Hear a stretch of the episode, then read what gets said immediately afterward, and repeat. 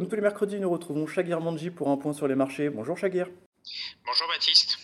Alors cette semaine, on a eu les premières publications de résultats, euh, un peu mitigées aux États-Unis. Comment est-ce que vous euh, décryptez ça? Oui, alors euh, j'ai le sentiment qu'il y a une dichotomie entre les deux zones, entre les États-Unis et l'Europe.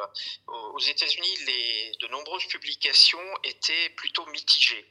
Et en particulier sur le secteur bancaire, on a eu des publications de la part des banques faisant état de prudence sur leurs prêts, sur leurs prêts bancaires, et donc une prudence vis-à-vis de leurs débiteurs. Donc euh, il y a une petite inquiétude dans les commentaires aux États-Unis. En revanche, en Europe, on a toujours un appétit pour le secteur des, des valeurs cycliques. Mhm. Cet appétit est lié, euh, totalement lié, je dirais, à la bonne orientation du PIB chinois qu'on a eu cette semaine. Donc euh, on a là, je dirais, une, une différence qui commence à être de plus en plus marquée entre les deux zones.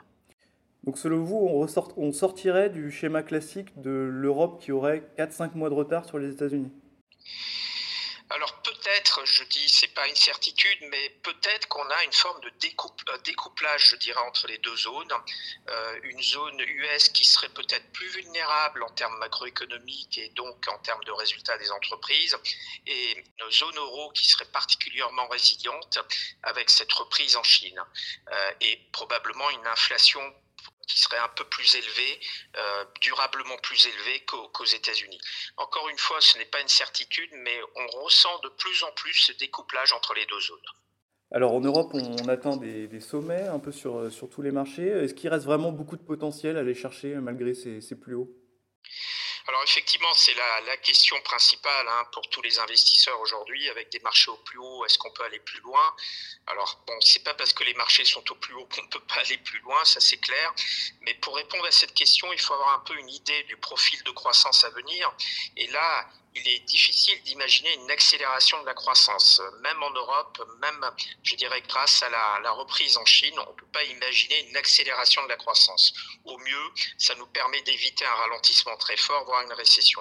Donc, euh, je pense qu'il faut quand même dans ces marchés, privilégier maintenant les marchés des du crédit, les obligations et plus particulièrement euh, les obligations d'entreprise, les, dettes corporate, investment grade, qui me semblent être le plus approprié, je dirais, euh, par rapport à ce profil de croissance à venir. Et euh, comment se traduit ce positionnement dans vos portefeuilles chez Taylor?